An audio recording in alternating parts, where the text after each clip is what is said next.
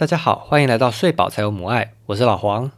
今天的深夜小单元，半夜醒来聊教养，进入了我们的第三集。第一个部分一样是要来谈一个教养情境。那延续我们上两集就讲到的妈妈跟小孩的关系，如果妈妈状况很好，小孩状况很好，我们应该要怎么处理？妈妈状况很好，但小孩爆炸了，我们要怎么处理？第三集我们要聊的就是妈妈状况不好，但小孩状况很好的时候，我们应该怎么办呢？其实这个情境也不会不常见，就是常常小孩玩他很喜欢玩的东西，他玩的很快乐啊，没有什么问题。可是呢，妈妈就会觉得说不行，你不能这样玩，或者是这样子会导致怎么样的后果或者什么的，就出来阻断小孩。那当然站在教育者的立场，很多时候必须要做这个介入，但有些时候就是这些介入只是大人自己的穷担心而已。又或者是像之前麦麦陪小何吃咖喱饭的时候，小何把咖喱泼到麦麦的身上，让麦麦很崩溃的那个事件，就实际上小何他就是在做他这个年纪在做的事情，他在尝试接触食物，在尝试把食物放到嘴巴里，但是也尝试使用他的汤匙，以及他会尝试做一些他觉得好玩的动作，像是把汤匙里面的咖喱饭弹飞。可是站在大人的立场，麦麦他就觉得说他的衣服被弄脏了，而且咖喱很恶心，他会觉得很不舒服。那他当下情绪就会很不好。那不论最后是不是有爆炸波及到小孩，基本上大人自己状况不好，其实就是应该要处理的。那具体来说，我们应该要怎么面对这样子的情境呢？我提供的关键就是，我觉得大人要拉开距离，并且照顾自己。拉开距离呢，当然一个就是拉开与小孩的距离。反正小孩他很快乐嘛，他在玩他现在的东西，所以我自己有情绪了，那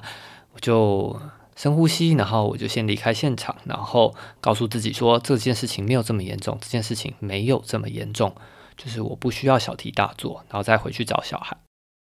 但有些时候，小孩看你离开现场，尤其是越小的小孩，他看你离开现场，他可能会就跑去找你，那你就没有办法离开现场。那这个时候最好的方法就是找后援。如果有伴侣或者次要照顾者协助，当然是最好，就是让你可以离开这个空间，面对你自己。但如果后援不足的状况下，那就会比较困难。你可能就需要在现场，就是还是维持你原来的动作，你可能机械化的继续喂小何吃咖喱饭，但是呢，你必须在内心就是拉开距离。这个拉开距离就不是拉开跟小孩的距离了，而是拉开跟自己的距离，像是你需要让自己俯瞰自己。然后照顾脆弱的自己，然后跟自己说：“OK，你被咖喱泼到了，你觉得不舒服，那我们花一点点时间休息一下，这样子。那就像前两集一样，老黄就要在这里提出一个方法了，就是当大人自己爆炸，但小孩状况很 OK 的时候，我们应该怎么做呢？我们应该要把自己当成是小孩，我们要把自己看作成是一个小孩，许许多多的时候。”当这个大人跟小孩爆炸的时候，往往都不是这个大人真的在跟这个小孩发生冲突，而是大人心里面的这个内在小孩正在跟自己发生冲突，心里面的内在小孩正在跟眼前的小孩发生冲突。这个大人某种程度上事后只能懊悔，就想说啊，我为什么那个时候要做这件事情？我为什么那个时候要这样子对小孩凶？我为什么那个时候不能放下自己的矜持？其实很多原因是因为。我们自己的内在也有一个小孩，我们每一个人，每一个大人也曾经都是小孩。在我们小孩的时候，我们如何被对待，我们就很容易把这样子的经验带到我们的下一代的小孩。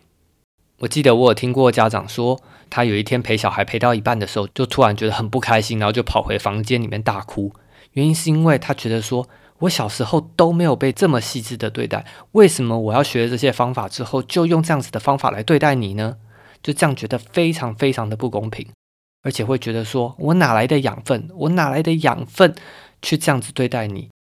我自己因为没有被这样子对待，我都已经要枯竭了，我还这样对待你，我都掏空了。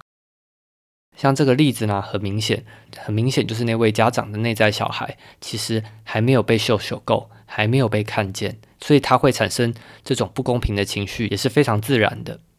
那这个把自己看作成小孩这件事情，往往其实并不是在事发的当下做。当然，如果我们必须要在事发当下做，那也是无可厚非。但是，往往我们其实需要在夜深人静的时候，或是有自己的独处空间的时候，这件事情比较容易发生。或者找朋友聊聊啊，或者是找你信任的长辈聊聊，或者是寻求专业，不论是心理师、咨商师、精神科医师，我觉得都是很好的方法。以及就是，如果你有宗教的力量，或者是一些心灵支持团体的力量的话，这些都会让你的内在小孩有机会被照顾得更完整。那每一个人他的背景不同，那自己取用的方法也都可以不一样。但是重点就是你要愿意分时间和心力来做这件事情。这件事情往往比我们想的还来得重要。原因是因为忍得了一时，忍不了一世啊。尤其是小孩成长的过程中，他们是千变万化的。你要不停的调整自己的脚步来跟上他们的脚步，所以就算你今天这个月或下个月，你觉得哦，反正我也没有时间、没有心力来照顾自己，就这样吧忍一下就过了。可是过了两个月，发生了不同的情境，你的内在小孩可能又还是被触动到了。这个时候，你就会被提醒到说啊，还是应该回过头来处理我的内在小孩啊。那常常提醒我们要照顾自己的，就是我们自己的小孩，因为他们是离我们最接近的人。就像是很多人说的，小孩就是你的照妖镜啊，不只是单面的照妖镜哦，还是三百六十度的照妖镜，它会反映过去以及此时此刻最真实的样貌。有时你不想要面对你自己，也是没有办法的。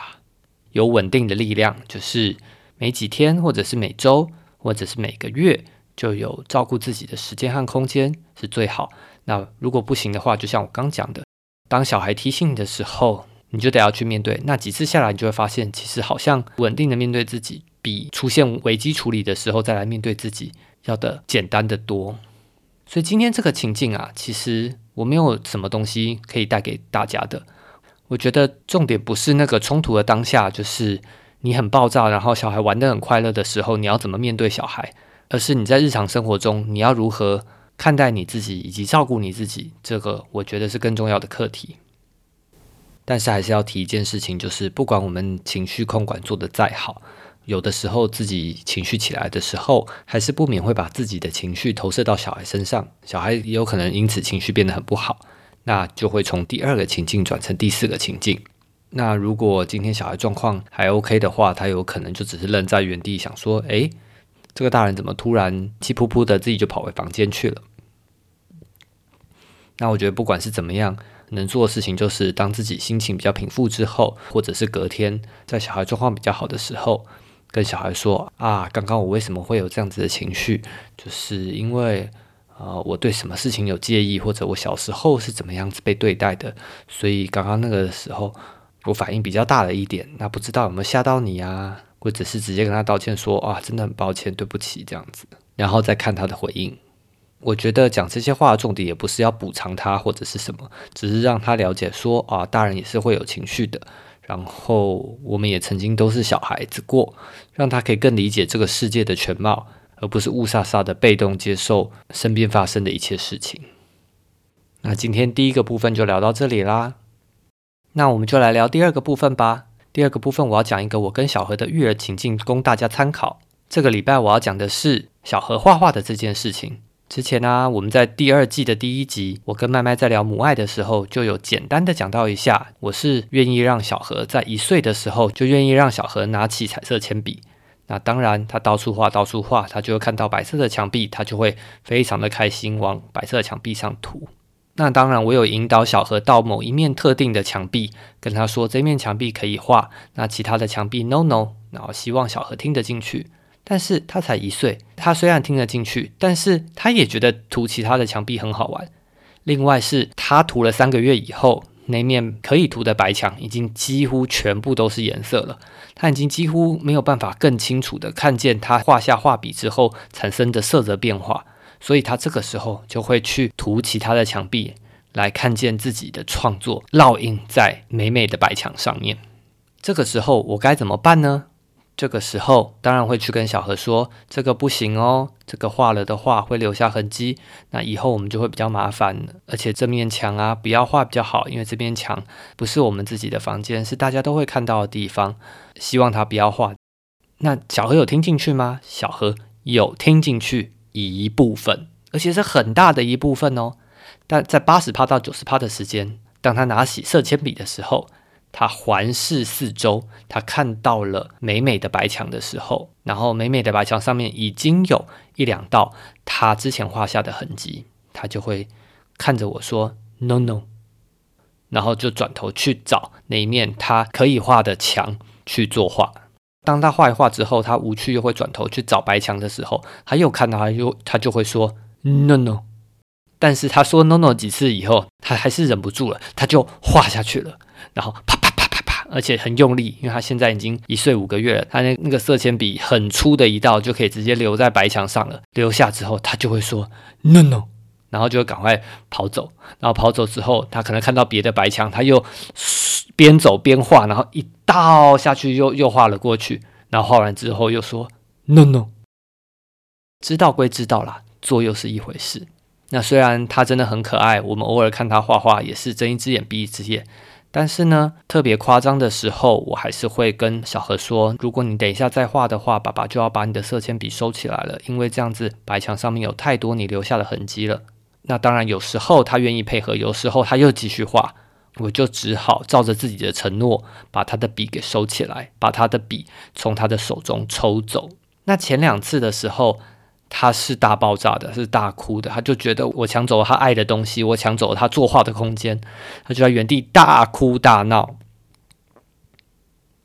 然后我就会引导他去做其他事情，或者是说今天没有办法画画了，就今天爸爸不会再给你色铅笔了，有可能你已经很想睡了，你累了，那我们先玩一些其他东西，静态的，或是我们一起唱歌等等的，缓和他的情绪。那几次以后，他就会发现，好吧，那。画白墙真的无趣，因此他画白墙的时间可能就从十趴更少锐减成五趴的时间，他才会画其他的白墙。那我觉得这个进步是很明显的，我也给他非常大的赞赏。但是他最近进化了，他发现白墙没那么好玩了，他觉得沙发更好玩，所以他会拿那个色铅笔去画沙发。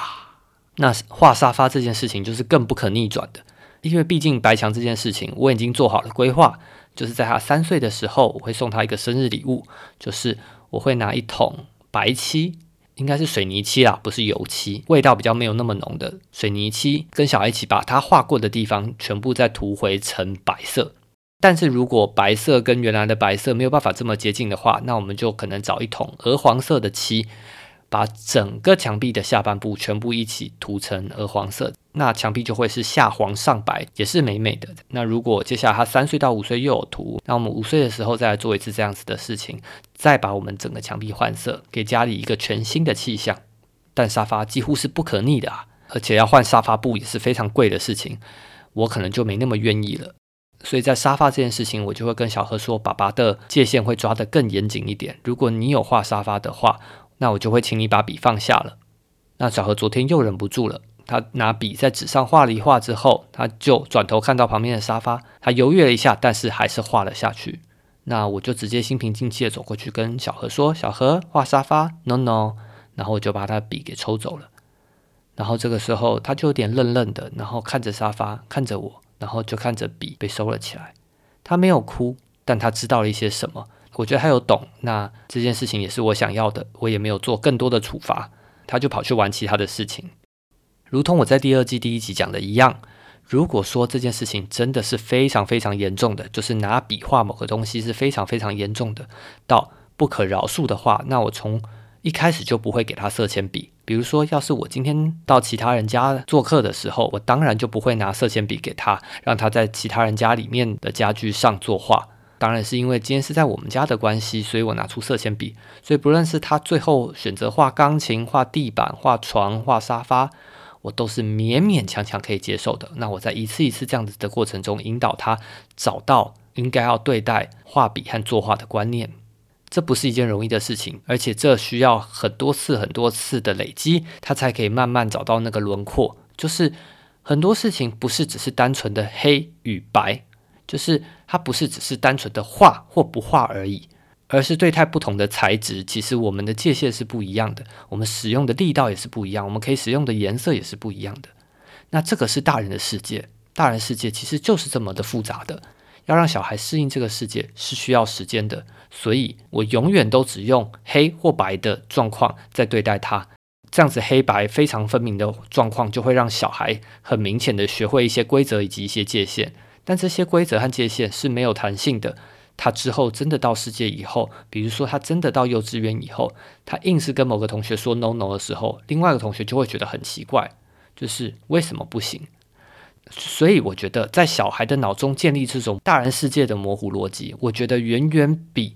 建立黑白逻辑来的更重要。虽然这个模糊逻辑会更花时间，以及可能小孩一开始会更懵懂，就会觉得奇怪，你为什么那个可以，这个不行？但时间长了之后，而且你慢慢跟他讲道理之后，我觉得小孩会懂，而且他也更容易、更有弹性的去适应这个世界。那第二个部分我们聊完了，可是第三个部分就是这一周是没有听众提问的，而且麦麦也没有这样问题想要询问我，所以我们今天的节目提早结束。那下周再见，大家拜拜。